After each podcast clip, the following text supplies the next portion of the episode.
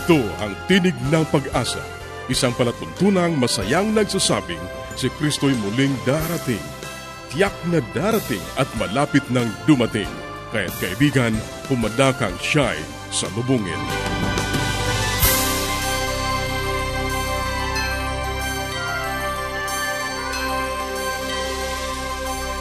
Ang programang ito ay inihahatid ng Adventist World Radio at ako ang iyong kaibigan, Ner Caranza.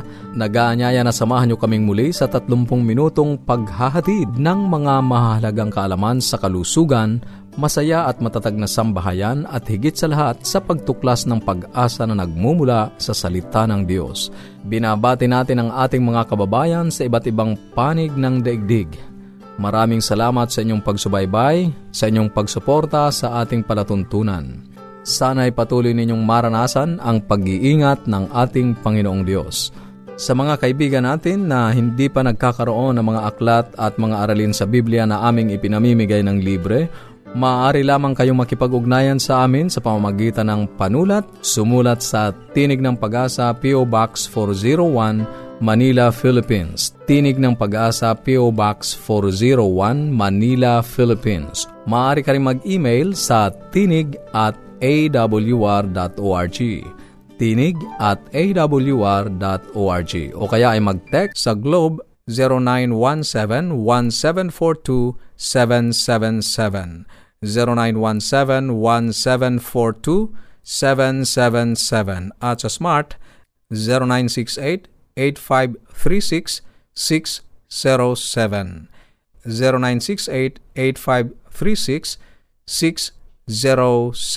Pwede rin po sa ating Facebook page, facebook.com slash awr Luzon, Philippines. facebook.com slash awr Luzon, Philippines. O dumalaw sa ating website, www.awr.org www.awr.org ang ating mga pag-uusapan ngayon sa buhay pamilya, sampung mga dahilan ng hindi pagkakaunawaan. Sa gabay sa kalusugan, mga sintomas at komplikasyon ng diabetes. At sa ating pag-aaral ng salita ng Diyos, patuloy nating tatalakayin ang mga paksang may kinalaman sa pagiging katiwala. Yan ang ating mga pag-uusapan dito pa rin sa Tinig ng Pag-asa. Manatili kang nakikinig.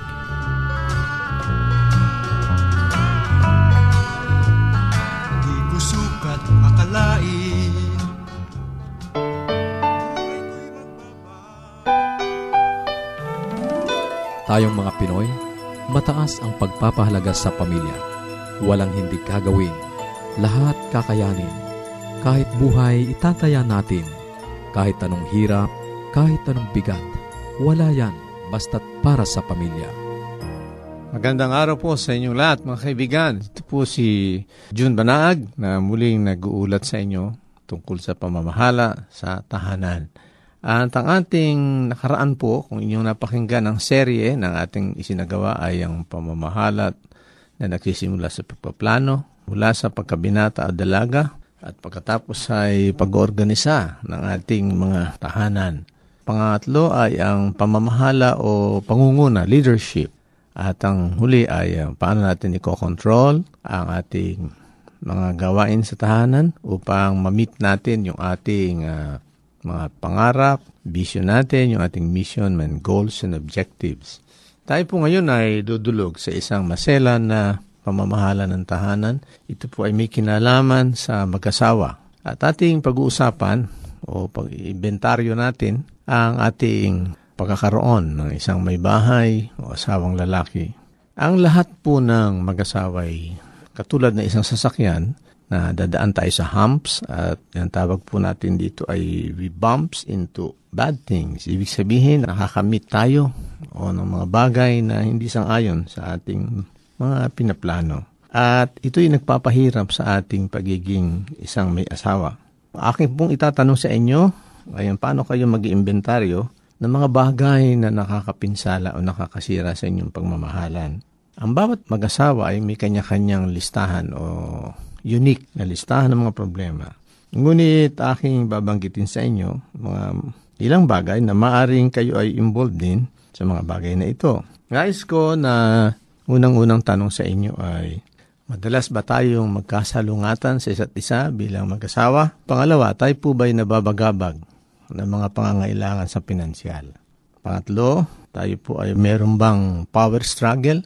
Pagtutunggali kung sino ang mas makapangyarihan. Ang pangapat ay lahat tayo ay abalang-abala sa ating maraming mga schedule na dapat gampanan mula umaga hanggang gabi. At ang panglima ay kasama ang ating hanap buhay. Nandoon ang ating pressure. Kaya maka, minsan ay nag-uuwi pa tayo ng mga gawain sa tahanan at kung gabi na tayo natutulog, bukas na umaga ay maaga na tayong gigising upang gampanan ulit ang gawain. Inuna ko ang limang ito sapagkat ito sa tingin ko ay mahalaga sa atin. Sa mga susunod pong diskusyon ay pag-usapan natin iba pang mga bagay. Babalik tayo sa number one. Pag napansin natin na tayo madalas nag-aaway o nagsasagutan, ito ay nagkakaroon ng isang negative na impresyon sa bawat isa. At kadalasan natutulog tayo ng hindi nag-iimikan, hindi nag-uusap, babangon sa umaga. At kung meron na tayong mga supling o mga kasama sa bahay, sila ang ating sinasabihan sapagkat tayo natin mag-usap sa isa't isa. At sila ay naglalagay sa gitna sa isang kalagayan na napakahirap. Sila man ay ating mga extended family, uh, mga anak. At madalas ay sinasabi natin sa ating mga anak, o sabi mo sa daddy mo, sabi naman nung daddy, o sabi mo sa mami mo ganito. Nakakaroon tayo ng distansya sa isa. Ang pangatlo ay power struggle o paghahanap ng paraan para manguna na ano pat uh, ang isa, isa ay natitreaten. Merong hindi natin maya alis na merong mag-asawa na mas mataas ang pinag-aralan ng babae sa lalaki. Kaya sa tingin niya ay uh, siya dapat manguna sapagkat yung kanyang asawang lalaki walang alam. Marahil ay natapos lang sa kanyang vocational course at ang babae naman ay mataas ang pinag-aralan na ano pat marami siyang kaalaman. Yan ay nagiging dahilan. Meron naman na parehas ng kurso na nakuha. Pareho silang linya ng medisina o pareho silang graduate engineering o pareho silang nurse at nagkakaroon ng kompetisyon sa kanilang mga hanap buhay sapagkat pareho sila nakakaintindi at na, minsan ay malauwi yun sa debate na ang kinakauwian ay hindi maganda. Ang pang lima po ay babae at lalaki ay okupadong masyado sa trabaho at nakakalimutan na nila yung pagbabanding nilang dalawa at madalas ay hindi na sila nakikita sapagkat ang schedule nila ay masalimuot na, komplikado na, kaya wala silang panahon para mag-usap. Kung itong limang bagay na aking binanggit ay nagiging dahilan ng ating hindi pagkakaunawan, isama natin dito sa listahan. Kung ako po ang masusunod ay ilista nyo itong lima na ito at pagkatapos ay lagyan nyo ng check. Ibig sabihin ay yun ang nagiging dahilan. Kung hindi, ay lampasan po natin at dumako tayo sa iba pang bagay. Sa mga susunod pong pag-aaral natin ay dadako naman tayo sa susunod na lima na sa palagay natin ay nagiging dahilan ng ating hindi pagkakaunawaan. So ito po si Brother Jun Banag. Itutuloy po natin ang pag-aaral sa susunod. Maraming salamat po sa pakikinig. At ako'y maasa na kayo makikinig sa oras na ito at pakikinggan niyo ang magagandang pabalita na ito tungkol sa mag-asawa. Maraming salamat po.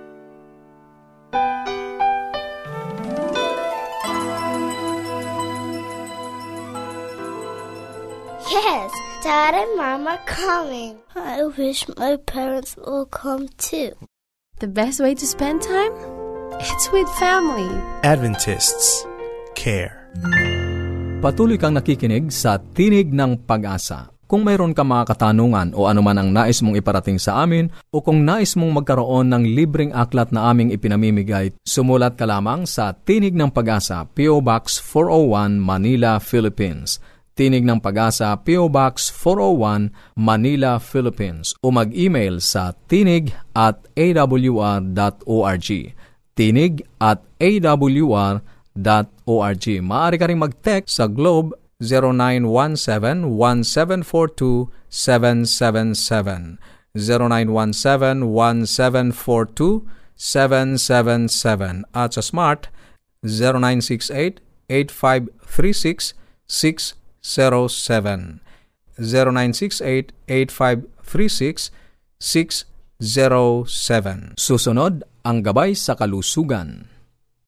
Isang magandang araw po muli sa ating mga kababayan, sa mga tagapakinig natin sa Middle East, no? Ang mga naglalakbay sa dagat or mga seaman, ating mga kababayan.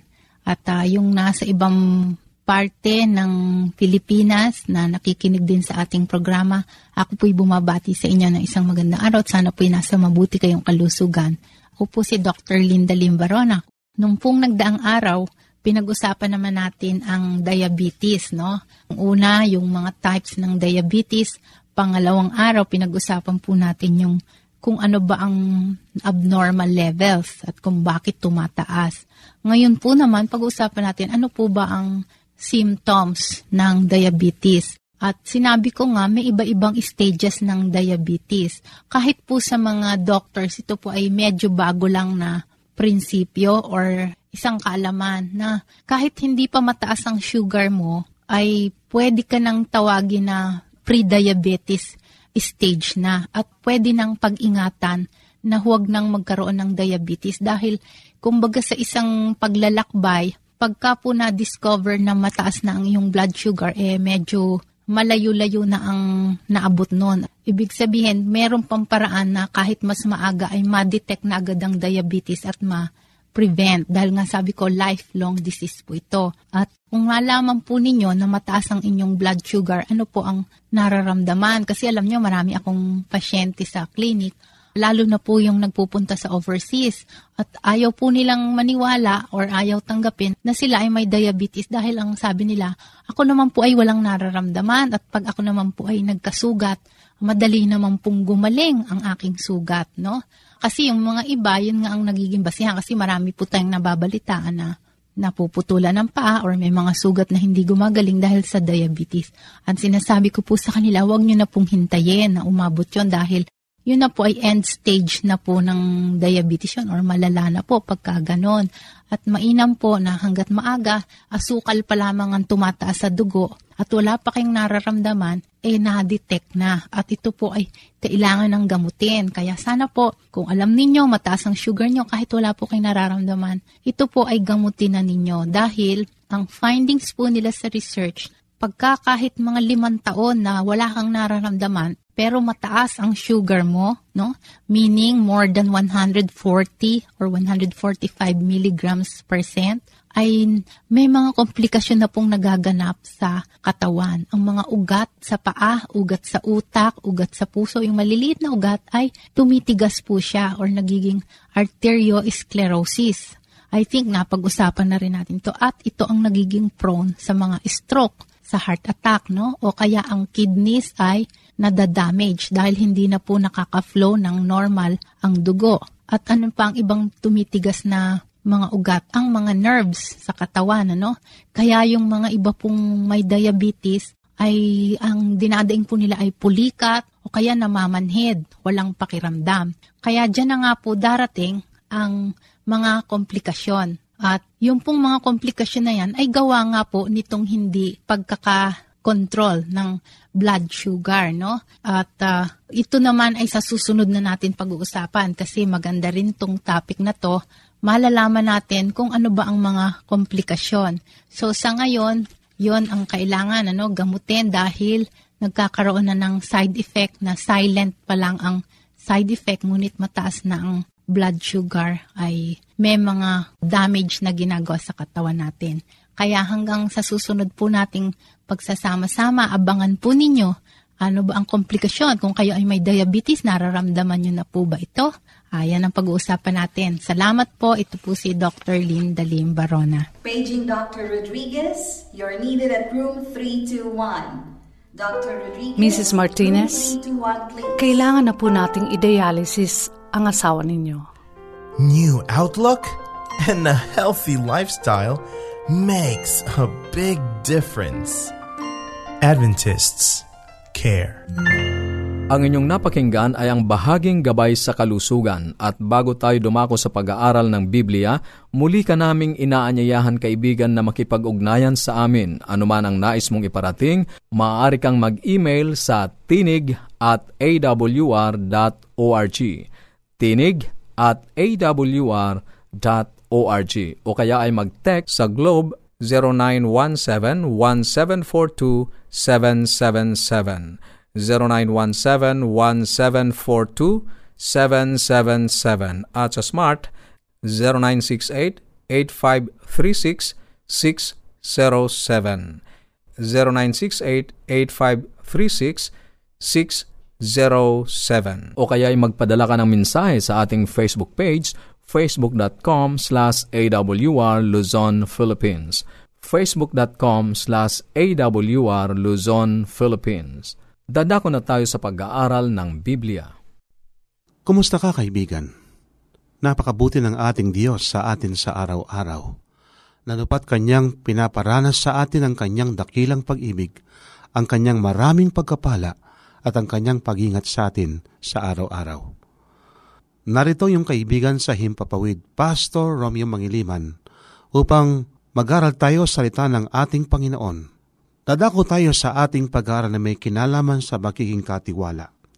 Ang ating pag-aaral ay natala sa aklat ng Juan, sang Juan Kapitulo 6.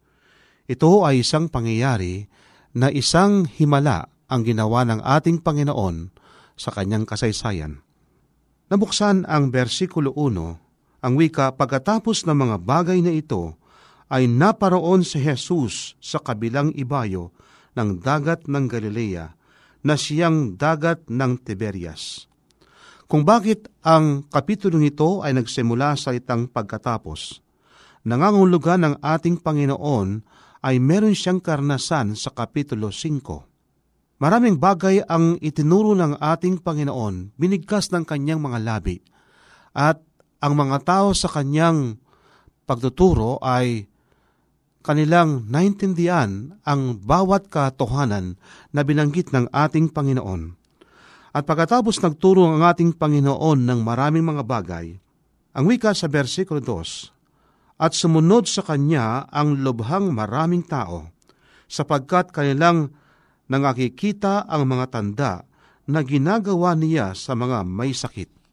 Nakita ng maraming mga tao na pinagaling ng ating Panginoon ang maraming may sakit ang mga bulag ay nakakita na. Ang mga pipi ay nakakapagsalita. Maraming ginawa ang ating Panginoon kung bakit ang mga taong ito ay sumunod sa ating Panginoon. Versikulo 3, At umahon si Jesus sa bundok at dooy naupo siya nakasama ng kanyang mga lagad. Malapit na nga ang Paskwa na pista ng mga Hudyo. Itinanaw nga ni Jesus ang kanyang mga mata at pagkakitan na ang lubhang maraming tao'y lumapit sa kanya ay sinabi kay Pilipe, Saan tayo magsisibili ng tinapay upang makakain ang mga ito? At ito'y sinabi niya upang siya'y subukin sapagkat nalalaman niya sa kanyang sarili kung saan ang kanyang gagawin. Kaibigan, Narito ang isang pangyayari na pagkatapos nakinig ang maraming tao sa ating Panginoon, sumunod pa sila. Para bagang hindi sapat na kanlang napakinggan ang maraming aral ng ating Panginoon, sabik na sabik pa sila. Kaya nga, itinanaw ng ating Panginoon ang kanyang mga mata. Nakita niya ang maraming mga taong sumunod sa Kanya. Marahil, marami ng oras ang ginugol sa pakikinig sa ating Panginoon ng mga taong ito. Hindi man naisip na sila ay walang dalang baon o wala silang dalang pagkain. Ang mahalaga sa kanila ay kanilang mapakinggan na muli ang ating Panginoon sa kanyang pagtuturo sa kanila. Kaya nga, sumunod ang maraming mga tao. Subalit nakita ng ating Panginoon ng mga taong ito ay hindi pa kumain, saan kaya sila kakain? Kung sila naman ay pauwin sa kalang mga tahanan, maaring sa kanilang pag-uwi ay mahihilo sila sapagkat hindi pa kumain.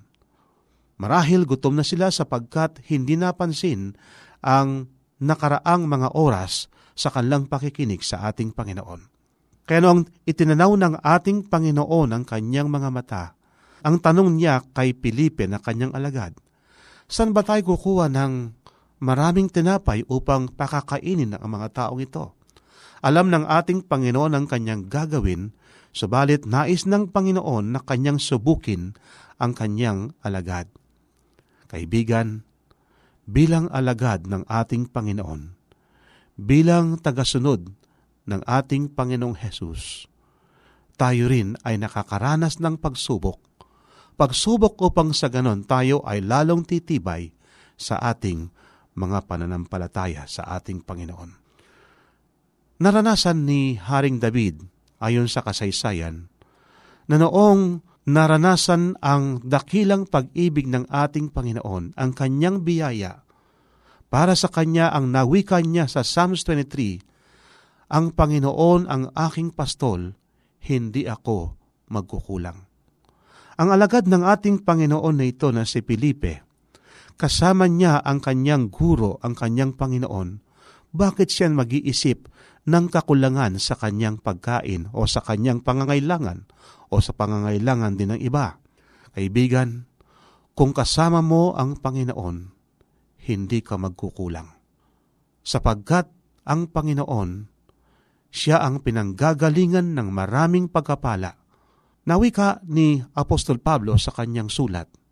Ang wika niya sa Pilipos 4.19 at pupunan ng Panginoon ang ating kailangan ayon sa kayamanan ni Kristo Jesus. At ang wika pa ni Haring David sa kanyang sulat, mga awit 37 versikulo 25 ang wika sa atin, Ako'y naging bata at ngayon matanda hindi ko pa nakitang matuwid pinabayaan ni ang kanyang mga anak ay nagpanimos ng tinapay. Kaya isang leksyon ang gustong ituro ng ating Panginoon kay Pilipe. Versikulo 7 Sumagot si Pilipe sa kanya, Hindi magkakasya sa kanila ang dalawang daang denaryong tinapay upang makakain ng kaunti ang bawat isa. Sinabi sa kanya ng isa sa kanyang mga alagad, si Andres na kapatid ni Simon Pedro. May isang batang lalaki rito na mayroong limang tinapay na sibada at dalawang isda. Datapwat gaano na ang mga ito sa ganyang karamihan. Sinabi ni Jesus, inyong paupuin ang mga tao. Madamo nga, sa dakong iyon, kaya't nagsiupo ang mga lalaki na may limang libo ang bilang. Merong isang alagad naman ang ating Panginoon, ang pangalan niya ay si Andres. Siya ay kapatid ni Simon Pedro. Tatlong beses lang na nabanggit sa Biblia ang kanyang karnasan. Ang una noong kanyang dinala ang kanyang kapatid sa ating Panginoon pagkatapos kanyang pinakilala sa ating Panginoon. At ang pangalawang kanyang karnasan, noong kanyang Dinala sa ating Panginoon ang mga Grego na nagtatanong, nais nilang malaman kung sino ang ating Panginoon. At sa pagkakataong ito ay noong dinala ni Andres ang isang bata na merong dalang limang tinapay at dalawang isda sa ating Panginoon at ang batang ito marahil naisip niya na siya ay magtatagal sa kanyang pakikinig sa ating Panginoon. Kaya nagbaon siya at ang kanyang baon ay limang tinapay at dalawang isda. At ang batang ito, na noong narinig niya ang ating Panginoon, na pagkatapos kanyang naranasan ang dakilang pag-ibig ng ating Panginoon at kanyang naintindihan, ano man ang nasa kanya ay kanyang ibinigay na muli sa ating Panginoon. Kaibigan, ang turo ng bahaging ito ng ating Biblia, anuman ang meron tayo na ating ibabalik sa ating Panginoon, at kapag ka ating naibalik sa ating Panginoon, kanyang pagpapalain ito, hindi lang tayong makikinabang, kundi pa naman marami ang makikinabang. Samantala, si Andres, nagugol niya ang kanyang panahon na ilapit ang maraming tao sa ating Panginoon. Ang batang ito na merong dalang limang tinapay at dalawang isda, sa kanyang pusong hindi makasarili, ay kanyang ibinalik sa Panginoon ang pagkapalang iyon kaya nga, hindi lang siya ang kumain, kundi pa naman maraming kumain. Ano kaya ang batang ito?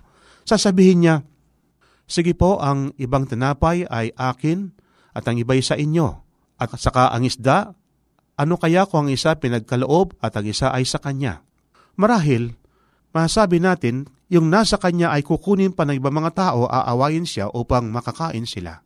Sabalit ang taong ito, nung naranasan niya ang dakilang pag-ibig ng ating Panginoon. ang kanyang pusong makasarili ay nawala. Kaibigan, ganon ang isang taong nakaranas sa ating Panginoon. Ano man ang meron tayo, ating ibabalik sa ating Panginoon. Pararami ng Panginoon ang ating ibinalik sa Kanya, hindi lang tayo ang makikinabang, kundi pa naman marami ang makikinabang. Ganyan ang dahilan kung bakit tayo nilikha ng Panginoon. Nais ng Panginoon ang ating mga kamay ay marunong magbigay sa iba kapag ka ang ating mga kamay ay marunong ng magbigay para sa iba. At nakilala natin, hindi lang tayo ang nakikinabang sa maraming pagkapalang ipinagkakalob ng ating Diyos. Sa ganong klaseng karanasan, ay mararanasan natin ang uri ng pagibigay ng ating Diyos sa maraming mga tao. Kaibigan, narito ang isang turo, isang mabuting katiwala, nais ng Diyos ang ating mga kamay ay marunong magbigay. Maraming salamat sa iyong pakikinig. Sana'y nakinabang ka sa ating mga pag-aaral. Muli ka naming inaanyayahan na makipag-ugnayan sa amin sa anumang katanungang nais mong iparating, gayon din kung nagnanais kang magkaroon ng mga libreng aklat at mga aralin sa Biblia. Sumulat ka lamang sa Tinig ng Pag-asa, P.O. Box 401, Manila, Philippines. Tinig ng Pag-asa, P.O. Box 401, Manila, Philippines. Maaari ka rin mag-email sa tinig at awr.org. Tinig at awr.org o magpadala ng mensahe sa ating Facebook account facebook.com slash awr Luzon, Philippines facebook.com slash awr Luzon, Philippines Maaari ka rin mag-text sa Globe 0917-1742-777. 0917-1742-777 at sa Smart 0968-8536-607. 0968-8536-607. At upang ma-download ang mga hindi napakinggang programa, magtungo lamang sa ating website www.awr.org www.awr.org Sa mga kababayan nating nasa Estados Unidos, maaari nyo na ring mapakinggan sa inyong mga cellphone ang ating programa. Idaya lamang ang 712-432-9975 712-432-9975 ito pong muli ang iyong kaibigan, Narcaranza, pansamantalang nagpapaalam. Sa Roma 15.13, pagpalain kanawan ng Diyos ng pag-asa, ng buong kagalakan at kapayapaan.